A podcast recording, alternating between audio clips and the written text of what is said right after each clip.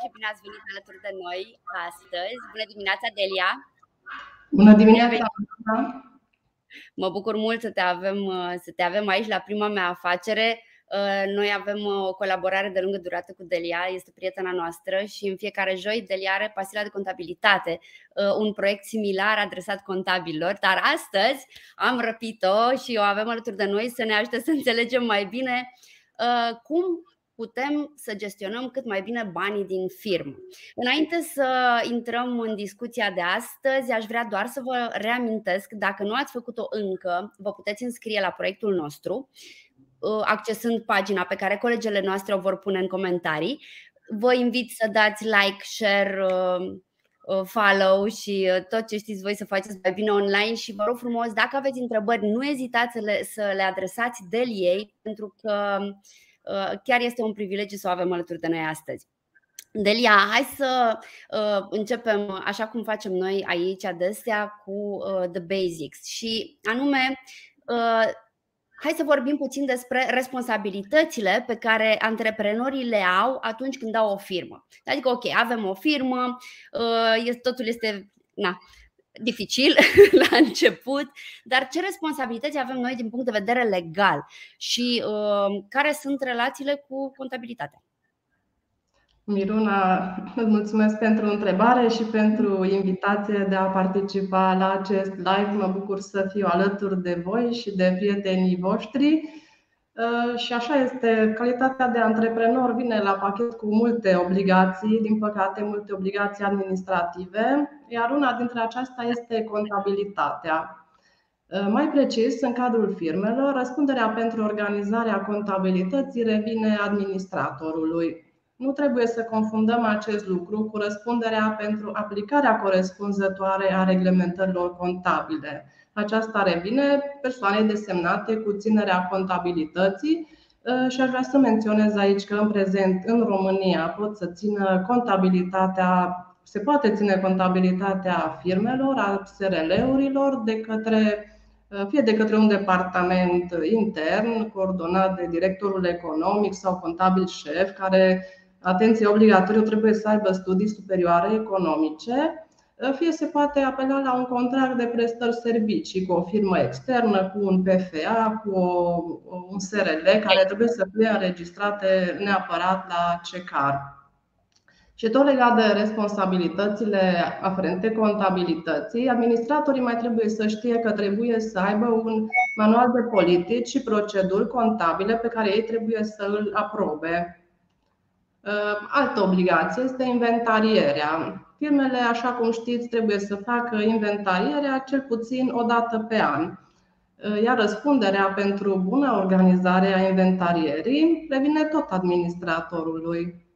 Și pe lângă aceasta, la fel ca și în cazul contabilității, trebuie să existe un manual de proceduri de inventariere pe care administratorul trebuie să îl aprobe. Și fiindcă și pe care ei îl realizează intern acest manual?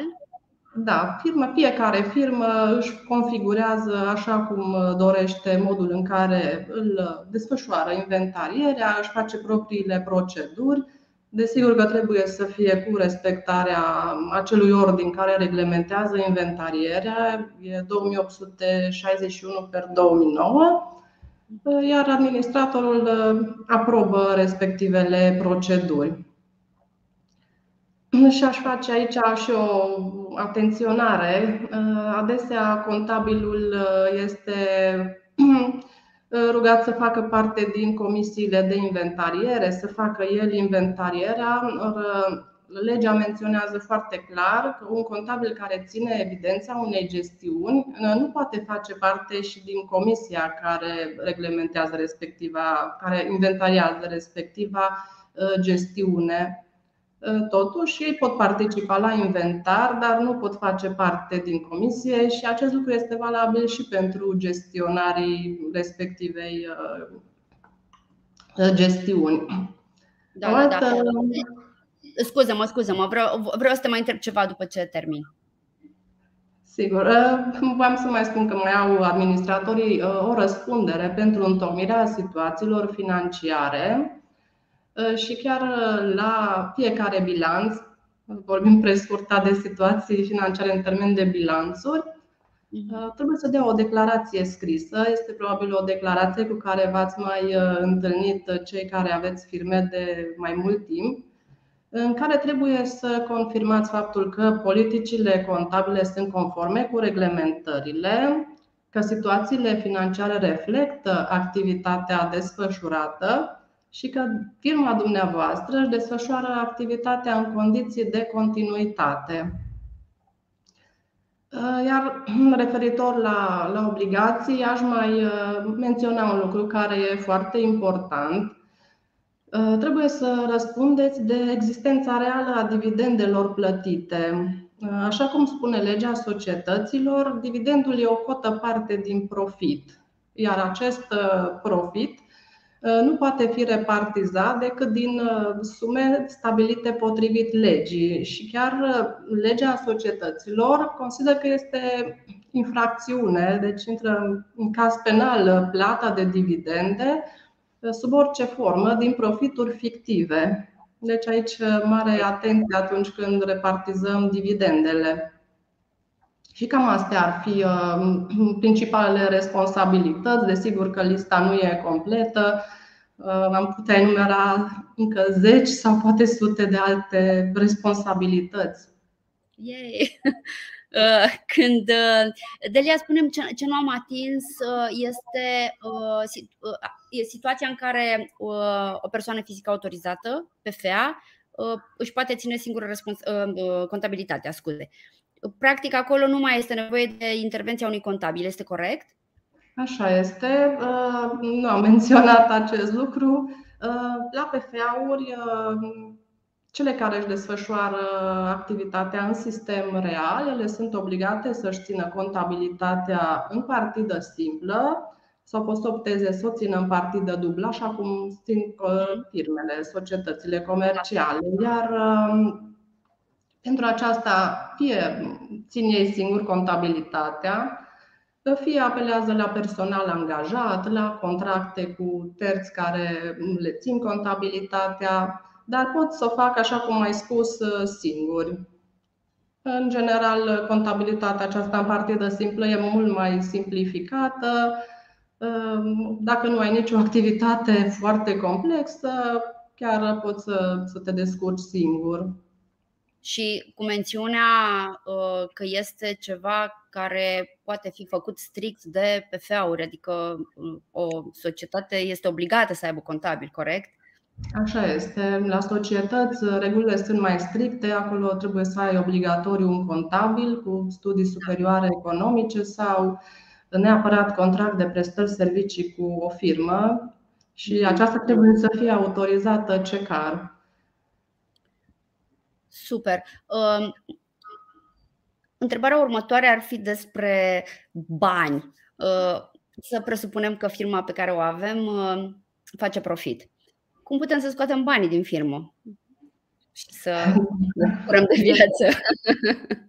E o întrebare foarte bună, e o întrebare care adesea ne adresează antreprenorii, pentru că, în final, acesta este și scopul unei firme, să producă ceva pentru antreprenori. Da. Eu personal aș recomanda ca prima, prima posibilitate să se verifice dacă se poate restitui o creditare firmă anterior făcută.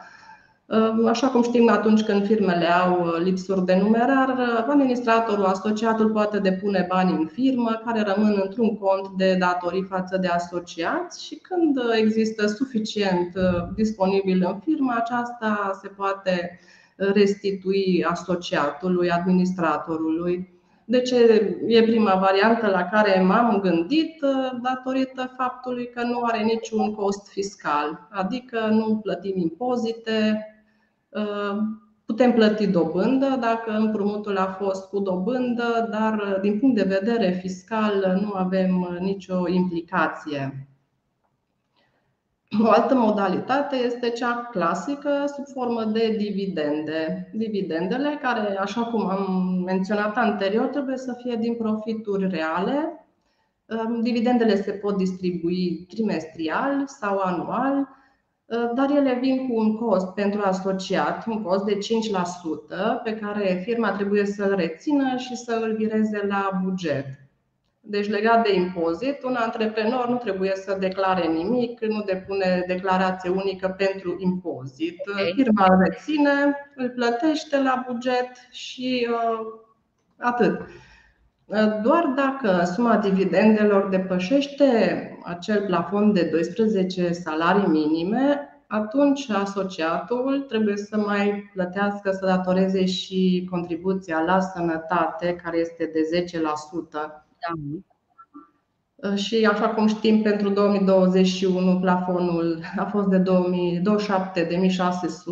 dar anul viitor, în contextul în care salariul minim crește la 2550 de lei, vom avea un nou plafon de 30.600 de lei.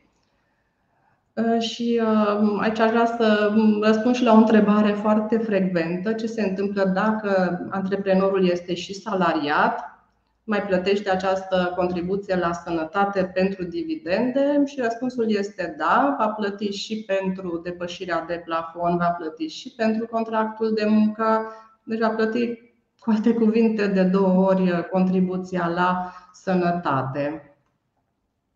Okay. Uh, foarte bună, un lucru bun care s-a introdus în legislație este faptul că se pot repartiza dividende trimestrial. Aceasta permite să retragem și din profitul anului curent. Nu trebuie să așteptăm închiderea de an și după aceea să scoatem dividendele. Doar că dividendele acestea trimestriale vin cu o anumită birocrație, trebuie să facem inventar, trebuie să facem situații financiare intermediare, să le semnăm. Dar totuși e un lucru bun, aș spune. Uh, ce privește da, spune, spune mă întrebam doar, mă întrebam apropo de, prima, de primul lucru pe care l-ai, uh, l-ai uh, menționat. Atunci când putem să, să ni se ramburseze un credit cumva de către firmă, da? Este nevoie, este necesar un act? Este, este necesar să dovedim în vreun fel acest lucru? Avem, uh, când punem bani în firmă, avem un contract de creditare firmă care conține și termenii de rambursare. Uh, când restituim banii din firmă, avem la bază tot acel contract și avem, în funcție de modalitatea în care plătim banii, mai întocmim ori o dispoziție de uh, plată, dacă îi plătim din caserie, dacă îl plătim prin bancă, avem ca document justificativ extrasul de bancă. Alte documente nu sunt necesare în cazul acesta. Am înțeles. Uite, avem o întrebare, Delia, am primit o întrebare. Da. Cred că s-a, s-a întrerupt o secundă. Uh, Anda ne întreabă, sunt contabil la o societate al cărei administrator retrage frecvent bani din firmă fără nicio justificare. Regăsim pe extrasul de la bancă sume retrase cu diverse explicații, avansuri de contare, restituire creditare, virament, etc. Nu aduce ulterior niciun document, facturi de conturi sau se restituie sumele necuvenite. Nu mai există ce restituire de creditare să facă soldul la 4551 este zero. Ce e de făcut în această situație? Da, este o întrebare foarte bună, este o întrebare, este o situație cu care noi ne confruntăm destul de des noi contabili, în sensul că primim actele contabile lunare, primim extrasele de bancă pe care regăsim diferite poziții de plăți din contul bancar cu titlu de restituire avans, restituire creditare firmă, Uh, și când ne uităm în, uh, în balanță, observăm că nu mai avem uh, sold pe acel cont, deci nu mai avem ce să restituim și mm, se cumulează pe aceste conturi de avansuri de trezorerie niște sume care nu avem unde să le înregistrăm ulterior. Și atunci noi suntem obligați să le înregistrăm în contabilitate pentru că în uh, situația în care nu ne iese soldul la bancă, nu, nu ne putem închide uh, luna contabilă. Sigur. Ce se poate face în situația aceasta? De exemplu, într-o una dintre modalități, adică una dintre cazurile în care se întâmplă situația aceasta e când administratorul mai confundă cardul personal cu cardul de firmă. Adică merge să facă cumpărături, nu are suficienți bani pe cardul uh, personal, folosește cardul firmei și atunci ne, ne trezim cu situația aceasta pe extrasul de bancă. Uh, eu aș recomanda primul lucru să se adreseze această problemă administratorului să se solicite restituirea firmei uh, sume respective plătite da. în interes personal și atunci nu mai avem nicio problemă din punct de vedere contabil. Uh, dar uh, dacă se ajung la, la sume mai mari, atunci aș recomanda să se editeze o procedură proprie internă prin care fiecare firmă să stabilească un anumit termen de rambursare a acestor avansuri de trezorerie. De asemenea, dacă s-a restituit o creditare firmă care depășește soldul pe care îl avem, de asemenea trebuie solicitat administratorului să restituie suma plătită în plus. Cam, cam astea ar fi modalitățile dacă nu, se face un inventar, la inventar se constată aceste diferențe și se uh, recalifică sumele. În cel mai rău caz, avem și un control care poate să depisteze aceste sume, că de fapt există în cont, dar în realitate nu avem uh, nimic și da, da. pot uh, apărea și amenzi. Mai avem întrebări, Delia, și propun să le luăm că suntem pe subiect, dacă ești de acord. Uh, Uh, uite, Cristina ne întreabă, în cazul unei companii de Uber, cum se gestionează banii?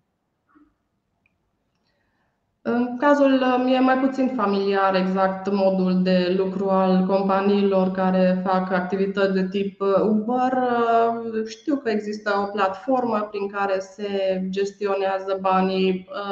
Ar trebui să știu cumva mai concret exact modul cum funcționează platforma ca ca să pot să răspund. Știu că se fac decontări, uh, dar mai, mai concret nu pot să vă răspund. Eventual, dacă îmi trimiteți un mail pe Delia Rond Conzila și să-mi descrieți ce platformă folosiți, putem să vă răspundem mai detaliat. Să vedem mai departe. Sandu întreabă, sunt administrator la un SRL, poate să mă împrumute firma cu o anumită sumă cu restituire pentru o anumit, peste o anumită perioadă? Uh, da, uh, este o întrebare bună.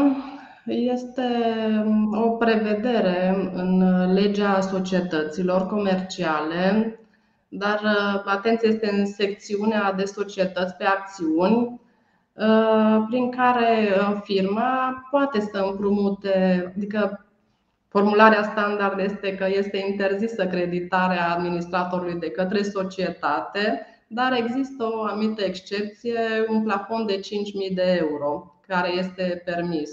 Deci um, această creditare este posibilă, este prevăzută la ESA-uri, dar uh, dacă țin bine minte în partea de contravenții și sancțiuni la legea societăților comerciale, Referirile fac parte și la uh, fac, uh, se referă această contravenție și la SRL-uri. Deci, în opinia mea, se poate credita administratorul într-un plafon până la 5.000 de euro.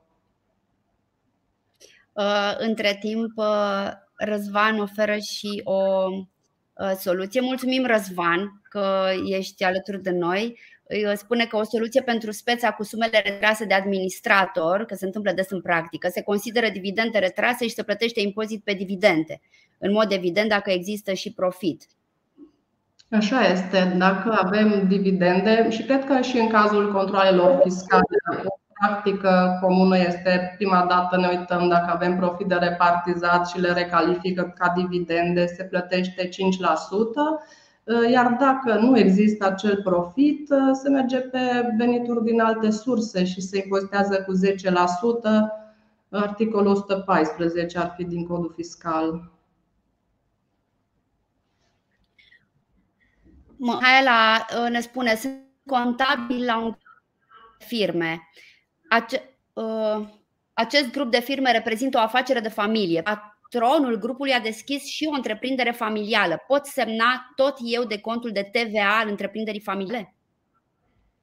Uh, pentru întreprinderi familiale, familiale au aceeași regim ca și PFA-urile, așa cum menționam anterior, și aceleași reguli privind ținerea contabilității, deci puteți în variantele pe care le-am menționat să, să semnați și documentele pentru PFA, pentru acea întreprindere familială. Um, ce conse- Sonia întreabă ce consecințe pot să am dacă am sume mari în casierie, adică le am în contabilitate. Fizic nu mai am banii respectivi. Cum putem să dea soldul respectiv? Da, e o întrebare bună. Este, a făcut și subiectul uh, multor controle din partea ANAF ANAF a trimis, uh, pe baza situațiilor din bilanțuri, a trimis chiar notificări firmelor că aveau solduri foarte mari în casierie uh, și se interesau de realitatea acelor solduri. Dacă banii există în casierie, nu este nicio problemă, dar dacă banii nu există, atunci uh, ar putea fi retratați la un, la un control, așa cum menționam, fie ca dividend, fie că a venit din alte surse, mai pot interveni amenzi, mai pot interveni amenzi pentru nerespectarea prevederilor legii contabilității, care spune că orice operațiune economică trebuie să aibă să fie înregistrată pe baza unui document în contabilitate. Ori uh, noi uh, avem sold în 5311, am scos banii, dar nu am înregistrat documentul cu care am scos banii respectivi din contabilitate. Și atunci avem uh, o posibilă amendă, nu mai rețin exact în ce, care este suma amenzii respective, Uh, și pe de altă parte avem și inventarierea patrimoniului, adică la orice inventariere a patrimoniului, soldul din caserie trebuie să corespundă cu soldul contului contabil 5311. Dacă facem inventarierea și nu se întâmplă această verificare, nu, nu avem egalitate, atunci nu ne trezim că nu respectăm nici prevederea legilor, legislației privind inventarierea și atunci avem și acolo amendă. Știu că la inventariere pot ajunge undeva și până la 4.000 de lei. Ok. Um, Anda întreabă în cât timp trebuie să plătesc profitul sub formă de dividende. Există o anumită limită de timp? Da, cred că se referă la repartizarea, cât timp putem lăsa sumele ca rezultat reportat, deci nerepartizat. Nu avem o limită de timp pentru a păstra aceste sume în rezultatul reportat. Rezultatul reportat este un rezultat cumulat din exercițiile financiare precedente. Putem să lăsăm nelimitat, deci nu avem un o limită. Chiar legislația ne încurajează să lăsăm bani în firmă. La finalul anului 2020 s-a dat și o ordonanță de urgență care ne încurajează să avem capitaluri proprii pozitive și faptul că lăsăm bani în firmă ne poate aduce o scutire de câteva procente la impozitele pe care le datorăm. Am înțeles. Voi prelua în continuare câteva din întrebările primite, pentru că sunt foarte multe și uh, Um, și apoi revenim la cum scoatem banii din firmă. Da, da, la întrebările noastre. Andreea întreabă, ne spune așa, am făcut un SRL acum aproximativ două ani, am avut destul de multe proiecte pe social media și am o sumă mai mare cardul firmei. Îmi puteți explica puțin cu dividendele când aș putea retrage legal? Și încă ceva, vă rog, am multe persoane care nu vor factura pentru unele promovări. Eu pot justifica pe extrasul de cont. Da, deci avem sume, avem disponibil, disponibil în cont care ar putea fi repartizat sub formă de dividende și așa cum menționam, se pot repartiza trimestrial, ceea ce e un lucru bun la fiecare trimestru, deci perioada ianuarie-martie, se închide, se scot dividendele, după care din nou se poate face acest lucru la următorul trimestru. Se datorează 5% impozit pe dividende iar dacă dividendele vor depăși 12 salarii minime, va trebui să datorați și contribuția la sănătate, dar aceasta se plătește doar anul viitor. Scadența este doar anul viitor. Um,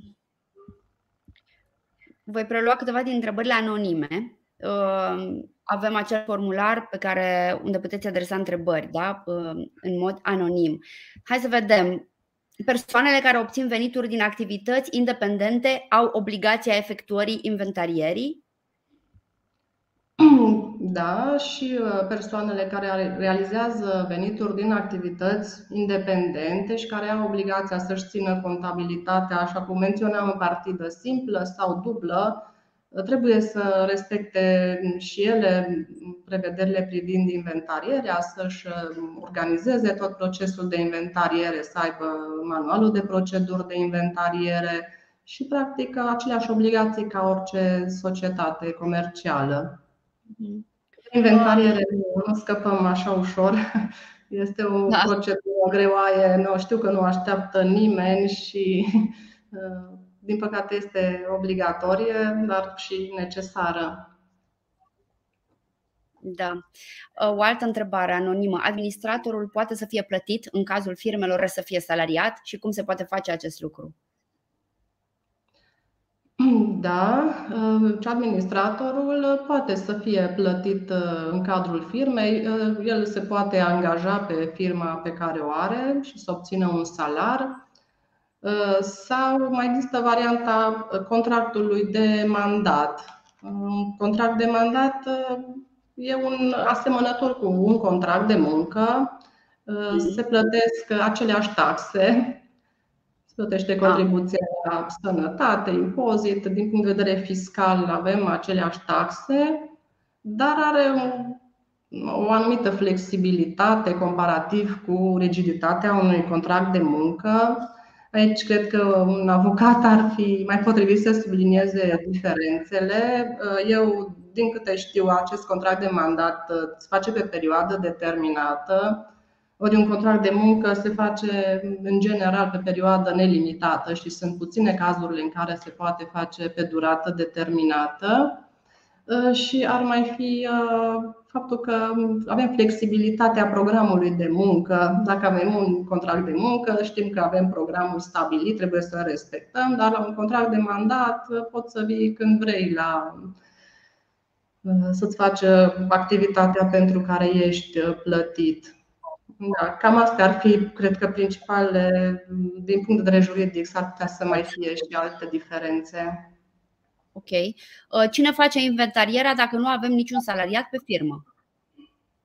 Asta e o situație foarte frecventă. Multe firme funcționează doar prin activitatea administratorului uh, și atunci uh, această responsabilitate îi revine administratorului. Acesta va întocmi toată documentația, își va verifica patrimoniul, va pregăti dosarul de inventariere și îl va semna uh, și la întocmit și la aprobat. Am înțeles. Uh, cine răspunde de contabilitatea PFA-urilor? Nu mai întreabă cineva în anonim. Da, este, așa cum menționam anterior, la PFA-urile care au obligația să țină contabilitatea, fie în partidă simplă, fie în partidă dublă, Uh, se poate angaja contabil, se poate ține contabilitatea cu contracte de prestări servicii uh, sau se poate ține chiar de către deținătorul PFA-ului respectiv. Cred că aceasta este cea mai frecventă situație în care PFA-ul, persoana fizică care are PFA-ul ține contabilitatea uh, și revin răspunderea atunci pentru aplicarea corespunzătoare a reglementărilor. Am înțeles. Uh, cred că asta a mai fost adresată odată. Dacă achiziționez uh, un autoturism din UE, pe factură nu scrie TVA, mai trebuie să plătești ceva TVA în țară? Cumpăr pe o firmă plătitoare de TVA. M-ar ajuta mai mult să cumpăr pe firmă neplătitoare de TVA? Asta, asta cu achiziția de mașini din, din Uniunea Europeană are o, o poveste lungă, sunt multe situații, adică e așa ramificată procedura. Ar da. trebui uh, să știu dacă acel autoturism este nou sau este second hand. Uh, înclin să cred că este second hand pentru că ăsta e un caz uh, foarte frecvent. Dacă sunteți plătitor de TVA, atunci veți primi o factură fără TVA de la furnizor Presupun aici că nu aplică nici regimul marje, care e un regim special. Uh, și atunci faceți taxare inversă. Uh, asta înseamnă că reflectăm în contabilitate un TVA deductibil și un TVA colectat. Doar că trebuie să stabiliți dacă veți folosi mașina integral sau parțial în scopul activității firmei. Uh, dacă veți folosi integral, atunci faceți acea taxare inversă și nu mai uh, registrăm nimic, nu avem altceva de datorat, de plătit. Mm, dar dacă folosiți doar 50% firma, uh, mașina pentru firmă, atunci 50% din acel TVA deductibil reintră pe valoarea mașinii și veți avea în decontul de TVA cu 50% în plus de plătit uh, la stat. Mhm. Deci vă afectează acest lucru. Trebuie să, să stabiliți înainte de a cumpăra exact uh, ce termeni, în ce termeni o veți utiliza. Uh, iar referitor la partea a doua a întrebării, cred că era vorba dacă uh, ar fi mai rentabil pe neplătitor de TVA. În cazul în care sunteți neplătitor de TVA și dacă mașina este undeva sub 10.000 de euro, dar atenție că aici nu 10.000 de euro la cursul BNR de astăzi, ci la cursul de la data aderării, care era 3,4. Deci dacă aveți mașina sub 34.000 de lei, atunci este firma va face cea din Uniune, va taxa cu TVA-ul din țara lor acea mașină și în România veți achita doar factura furnizorului, nu mai aveți altă obligație legată de TVA. Uh, dar uh, dacă facturează fără TVA pe codul special pe care îl aveți, atunci uh, va trebui să depuneți un decont special de TVA, este decontul 301 și să plătiți TVA la stat. Pe baza decontului există un cont de TVA, se depune declarația și se plătește TVA la buget. Și câteodată e bine să vedeți uh, care TVA vă convine mai mult, cel din uh, statul uh, membru sau cel din țară, din România, 19%. Întreabă Dorin Delia, cât timp trebuie păstrată factura de la comenzile primite online? Termenul de păstrare a facturilor este de 10 ani, deci se păstrează în arhivă pe o perioadă de 10 ani. Se pot păstra electronic, asta ar fi de preferat ca să protejăm și mediul. Și... Da, da, da. Am primit un comentariu de la Alexandru Petrișor, e puțin mulțumit de Smartbill. Vă rog frumos să-mi trimiteți un mail pentru că ne dorim să fiți mulțumiți de serviciile noastre, uh, miruna.ursache.aronsmarbil.ro și uh, chiar uh, voi transmite mai departe colegilor mele. Mai departe, Cristina ne, ne întreabă, pentru un SRL cu administrator cu studii economice mai e nevoie de contabil? Foarte bună întrebarea. Părerea mea că ar trebui să, să se angajeze pe firmă ca să poată să-și țină contabilitatea, de exemplu, eu sunt uh, expert contabil și administrator și atunci îmi țin contabilitatea fiindcă am această um, apartenență la CECAR, sunt membru CECAR, dar în cazul în care nu există uh, calitatea asta de membru CECAR, autorizarea, consider, opinia mea că ar trebui să, să se angajeze chiar și cu program redus, deci nu trebuie să ne angajăm cu 8 ore pe zi, e suficient și o normă parțială ca să nu plătim atât de multe taxe. Primim foarte multe întrebări în partea voastră, Gai, și este minunat. Uh, eu sunt foarte fericită. Nu știu cât de fericită e Delia. Dar mă bucur și vom mai prelua Cum?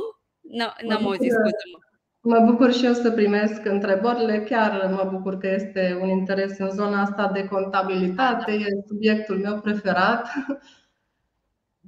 Uh, o să, mai, o să mai preluăm câteva întrebări și ne întoarcem la lista noastră la care, na, pe care o vom continua în, uh, în limita timpului nostru. Uh, Mariana ne întreabă,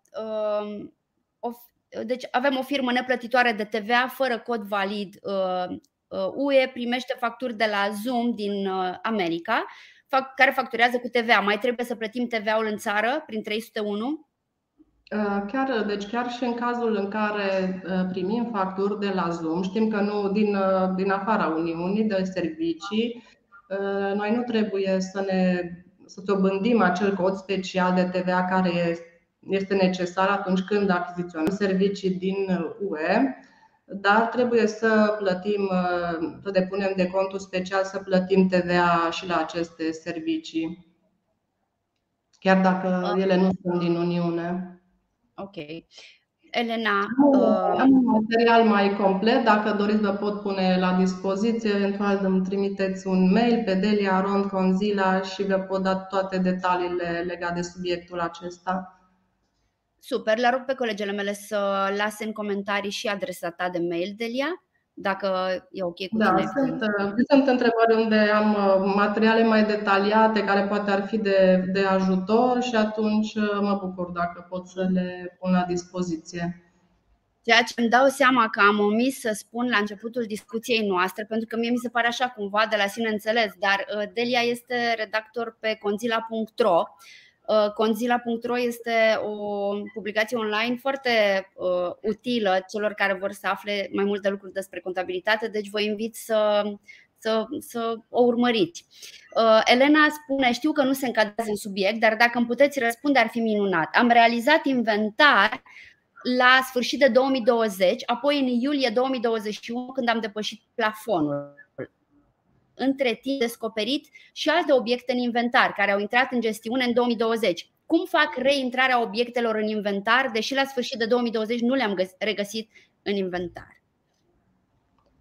Nu consider că este o problemă. Se face inventarul la data curentă și se înregistrează ca plus de inventar se înregistrează ca venit în corespondență cu un cont de venit uh, și se reintroduc în gestiune. Se întâmplă în practică să se regăsească des bunuri care pot fi erori, pot fi omisiuni.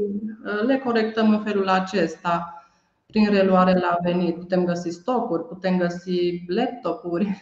Am uh, chiar și o monografie pe, pe tema asta, dacă aveți nevoie de o, de o monografie concretă, pot să vă o trimit la recunoașterea plusurilor în gestiune. Aha, super. Uh, Denisa spune, uh, deocamdată nu mai am activitate pe firmă. Ce soluție este cea mai bună din punct de vedere fiscal?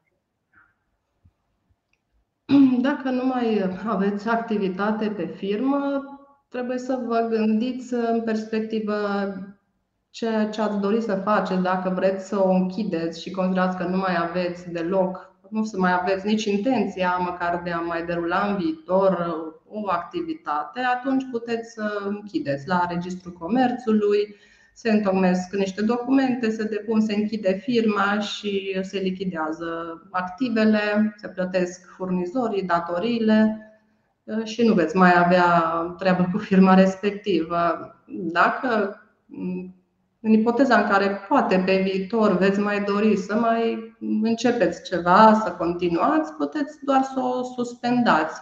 Tot la Registrul Comerțului se face suspendarea, numai că aici trebuie să aveți grijă că trebuie depuse în continuare declarații fiscale. Deci chiar dacă firma o suspendați și suspendarea se face pe o perioadă maximă de 3 ani, nici nu mai mult de atât, după aceea trebuie să o închideți dacă nu mai doriți să folosiți uh, firma respectivă. Uh, și declarațiile care se depun sunt uh, niște declarații uzuale, se depun în zero. Deci veți mai avea nevoie de contabil, probabil, și puteți solicita la finanțe un regim de declarare derogatoriu, adică să, să se depună mai puține declarații decât ar depune în mod uzual o firmă deci astea sunt uh, opțiunile pe care le văd eu că le-ați avea în momentul de față. mai avem câteva întrebări anonime. La dobândă, cât putem pune pe contractele de creditare firmă astfel încât să nu fie o problemă la control? Da, legislația aici în domeniul ăsta, legislația fiscală face recomandări de genul dobânda să fie dobânda pieței, asta ca să nu vină un control ulterior a NAV și să recalifice sumele respective.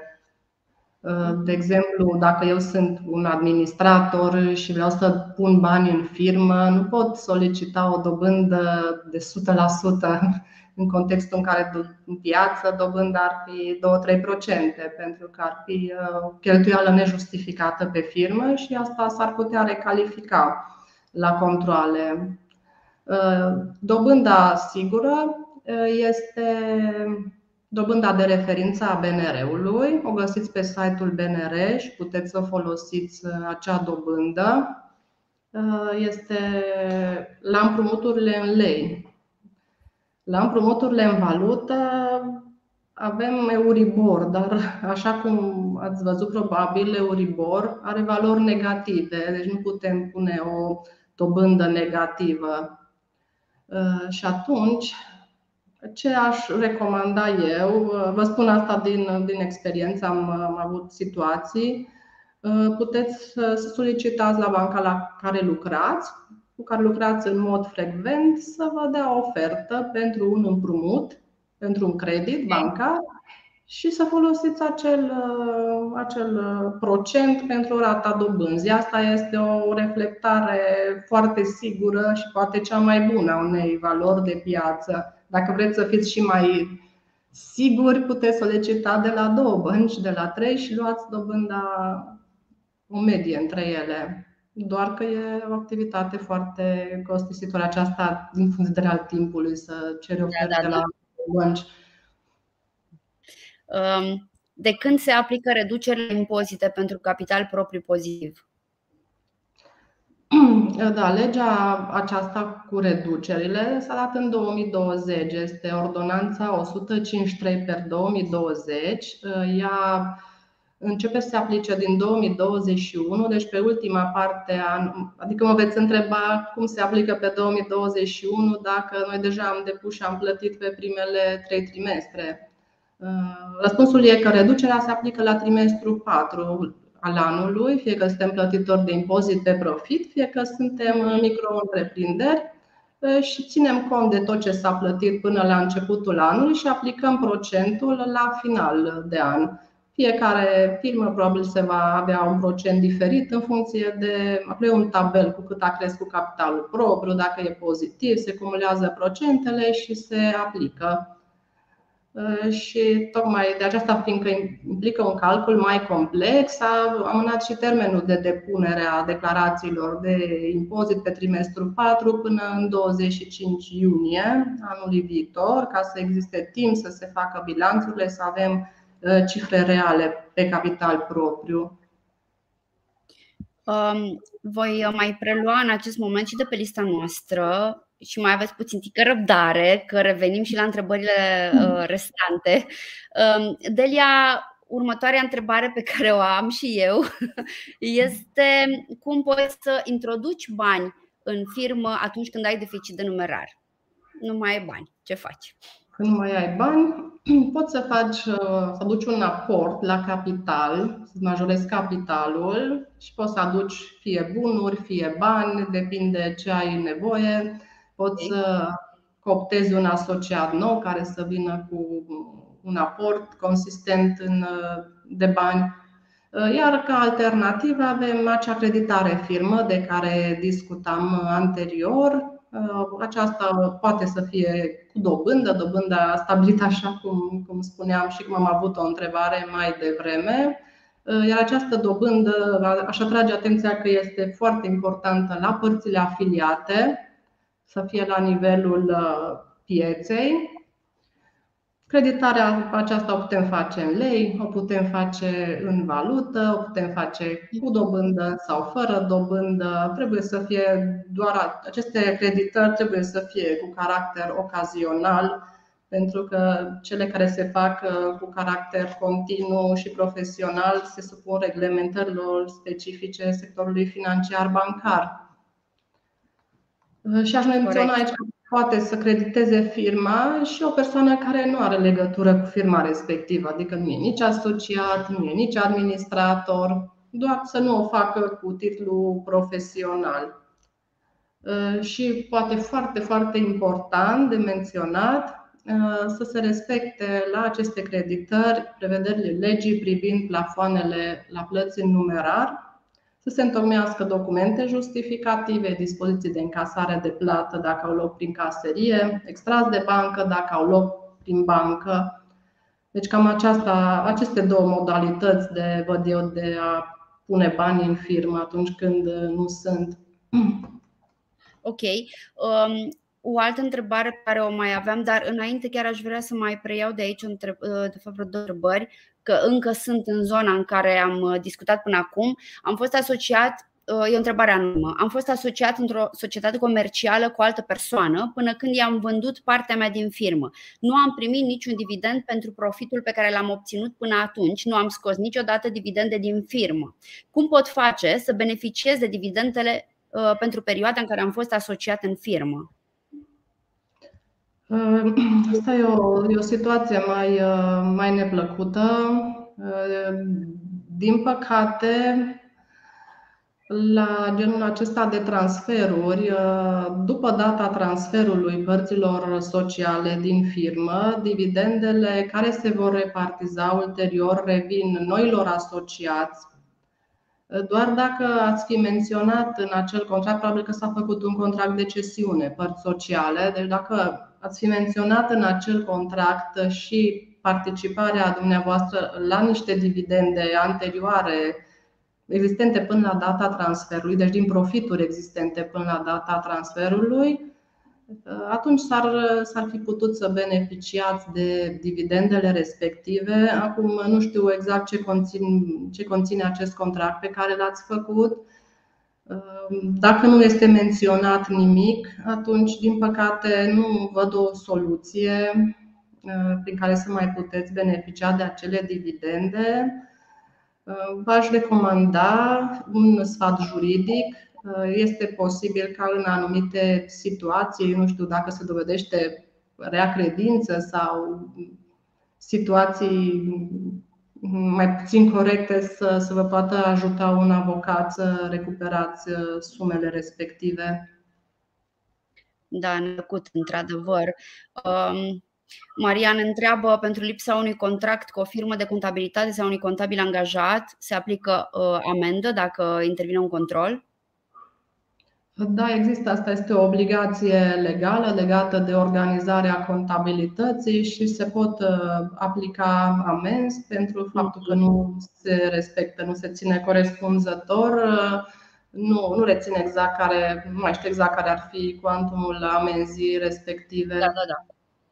Uh, și o întrebare în, în același, în ace, cumva în aceeași direcție. Cum pot să verific contabilul? Întreabă cineva anonim.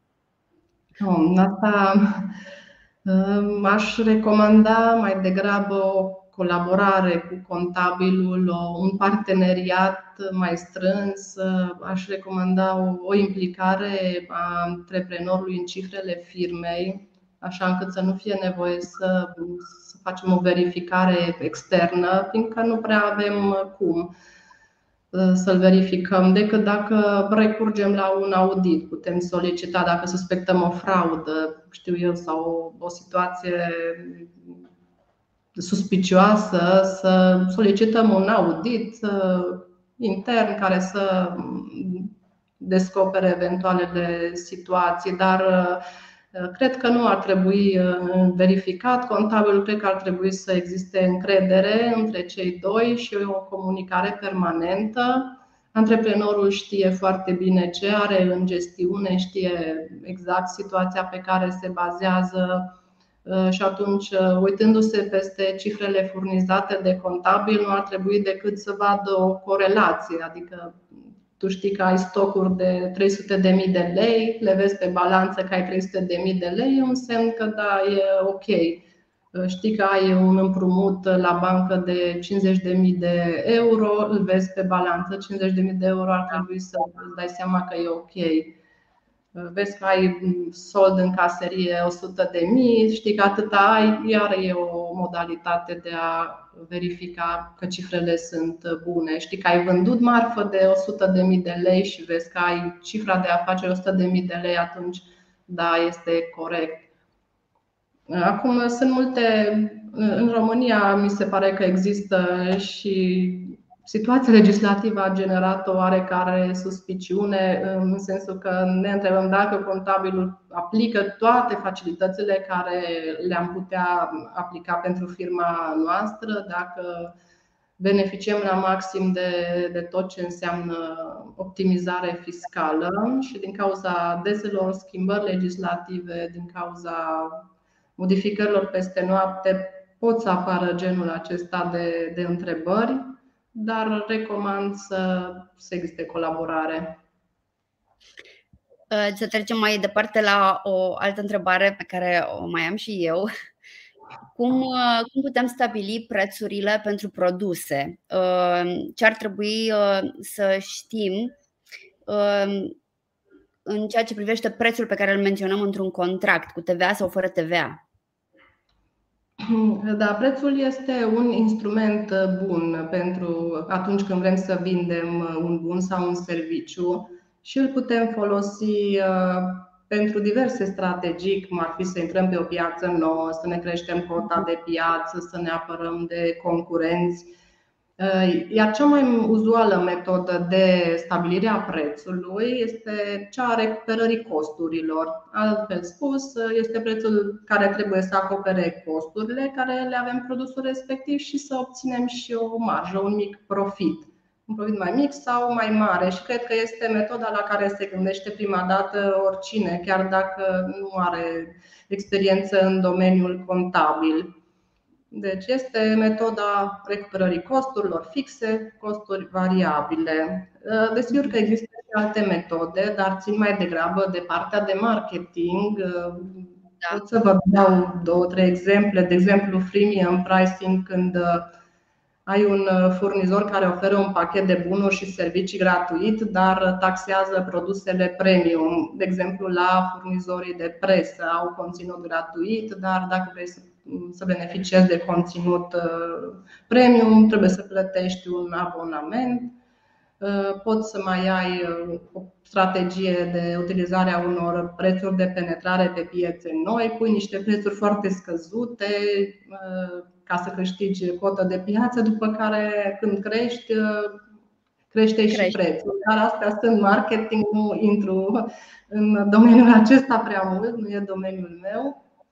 Uh, iar referitor la partea a doua a întrebării, cum punem prețurile uh, în contracte, eu vă recomand ca întotdeauna, dacă sunteți plătitori de TVA, să scrieți foarte clar un contract dacă prețul include sau nu TVA, ca să nu existe discuții ulterioare. De exemplu, 2000 de lei plus TVA sau 2000 de lei cu TVA inclus sau 2000 de lei exclusiv TVA, orice variantă care să fie, așa încât să fie clar când vei factura pe baza acelui contract că tu vei adăuga sau nu TVA la acel uh, preț.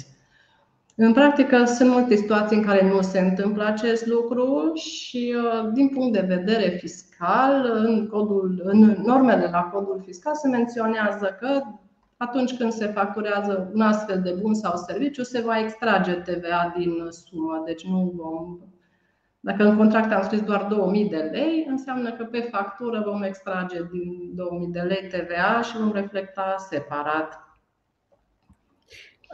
Delia, când faci achiziții de bunuri pe firmă, cum ne influențează asta profitul? Când achiziționăm, avem și bunuri sau servicii, profitul poate fi influențat în mai multe moduri, fie direct, fie eșalonat pe o perioadă de timp. De exemplu, dacă cumpăr un serviciu care se referă la perioada asta, de exemplu, mi s-a stricat un motostivuitor, îl repar, acea cheltuială mi, apare pe, mi afectează profitul în luna respectivă. Mhm. Dacă, de exemplu, cumpăr un serviciu care se referă pe o perioadă lungă, de exemplu o poliță casco, atunci aceasta o voi repartiza pe întreaga durată a a serviciului respectiv pe 12 luni. Acum vine o întrebare mai, mai multe nuanțe. Dacă achiziționăm bunuri pe firmă, cum ne tratăm, mijloace fixe, obiecte de inventar, ce diferențe sunt între ele. Pentru că de multe ori nu este clar pentru cel care achiziționează două laptopuri de exemplu, unul costă 2100 de lei plus TVA, altul 2600 de lei plus TVA. De ce primul afectează imediat cheltuiala, în timp ce al doilea îl amortizăm pe o perioadă de câțiva ani? Este același echipament, diferă doar prețul. Și aici aș uh, spune că din cauza unui plafon care există în codul fiscal de 2500 de lei, care ne determină încadrarea bunului ca obiect de inventar, caz în care se reflectă pe cheltuială în luna dării în folosință, sau ca mijloc fix, ceea ce ne șalonează cheltuiala pe perioada de utilizare.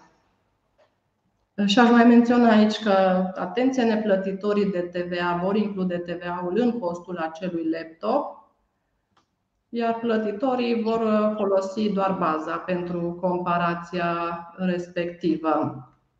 Este acest plafon, este trecut în codul fiscal, se utilizează pe scară largă în practică, în contabilitate, uh, dar uh, există și o prevedere că prin opțiune firmele ar putea amortiza și mijloace fixe sub 2500 de lei.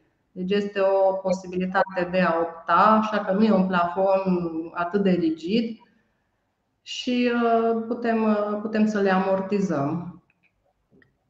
Am Cam înțeles. mare uh, principalele elemente de impact pe, pe PNDL. Mai avem două, două întrebări. Roxana întreabă apropo de și ce spuneam, dacă avem o mașină pe firmă și vrem să o vindem către o persoană fizică, este suficient contractul? Sau dacă nu, ce documente trebuie pregătite și ce impozite să plătesc? RCA-ul a fost reînnoit recent de către persoana juridică pe o perioadă de șase luni. Mai rămâne valabilă după realizarea vânzării? La orice vânzare din firmă, la orice vânzare de bun sau serviciu, o firmă trebuie să emită factura. Deci nu este suficient contractul, trebuie să existe o factură de vânzare pentru uh, mașina respectivă. Acum, la încasare se poate încasa în numerar, se poate încasa în, uh, prin bancă. Dacă se încasează în numerar, trebuie să avem grijă să respectăm acel plafon de Uh, dat de legea 70 per 2015. Uh, referitor la, la RCA, din câte știu eu, uh, trebuie să-și facă o nouă poliță de asigurare da. persoana și dacă nu mă înșel, asta va trebui să verificați cu un asigurător. Mie așa mi s-a întâmplat, adică chiar din experiență am fost, am fost obligată să reînnoiesc, să fac o altă poliță când am, s-a schimbat proprietarul, de fapt. Da, la schimbare și uh, se pot recupera banii, cred că pe baza unei cereri de la, de pentru vechea poliță. Asta trebuie să, să verificați. Uite, aia n-am știut. Depinde Mai, cât de mult e și dacă da, suma nu e mare. Mai, uh, voi mai prelua două întrebări. Uh, și probabil că apoi vom încheia pentru că sunt deja de o oră. Uh, ați fost absolut minunați astăzi. Steluța întreabă dacă limita de 10.000 de lei plătită prin casierie pentru o persoană include toate plățile către acea persoană, adică dividende plus restituire creditare firmă. Da, deci trebuie să se respecte pentru 10.000 de lei uh, de la o persoană și trebuie să se, să se respecte acest, acest plafon. Din baza legii 70 nu mai rețin exact uh, ce articol este. Mhm. Ok. Uh, Doina întreabă avansurile la achiziția casă cu teren. Deci avem o achiziție uh, a unei case cu teren. Se taxează cu TVA 5%, așa cum e menționat în promisiunea de vânzare-cumpărare sau 19% până la predare-primire? Avansurile la achiziție. Avansurile pentru achiziție, nu știu, ar trebui să, să am mai multe detalii, să, să detaliați puțin speța când va avea loc predarea. puteți să-mi scrieți pe mailul trimis și o să încerc să, să vă răspund. N-aș vrea să vă dau acum un răspuns greșit. Um, uh, suntem de o oră, Delia, mulțumim foarte mult. Noi nu am uh, epuizat lista pe care o aveam pentru tine. Nu știu ce o să facem în privința asta, vom discuta între noi. Uh, aș vrea să vă mulțumesc vouă că ați rămas atât de mulți alături de noi, atât de mult timp, pentru că vă văd, vă văd pe toți și uh, vă așteptăm și marțea viitoare. Marțea viitoare vom uh, discuta despre ce este de ce putem face pentru a ne promova uh, în, acum că vin sărbătorile de Crăciun, dacă avem un magazin online. Deci dacă aveți un magazin online sau știți oameni care au un magazin online, vă aștept alături de mine marțea viitoare. Și cu Delia eu o să încerc să o mai aduc aici alături de noi. Poate mai poate mai uh, vom mai avea plăcerea de a mai discuta. Delia, mulțumim din suflet pentru toate informațiile, pentru răbdare, pentru uh, tot. Ești minunată, îți mulțumim! Și eu îți mulțumesc, Miruna, le mulțumesc uh, tuturor celor care ne-au urmărit. Vă mai așteptăm, așteptăm întrebări dacă mai aveți pe parcurs. Mă bucur să fiu întotdeauna alături de prietenii de la Smartville. Sunteți o echipă minunată și faceți niște lucruri extraordinare. De aceea vă doresc mult succes și să ne revedem cu bine. Mulțumim și mulțumim și uh, mulțumim uh, Irinei și Andrei Irina și Andreea sunt colegele, colegele mele care sunt acolo undeva în spate și au grijă să, să meargă totul așa cum trebuie uh, pentru ca voi să vă bucurați de discuții. Vă mulțumesc fetelor și ne vedem marțea viitoare. Zi frumoasă! La revedere! thank you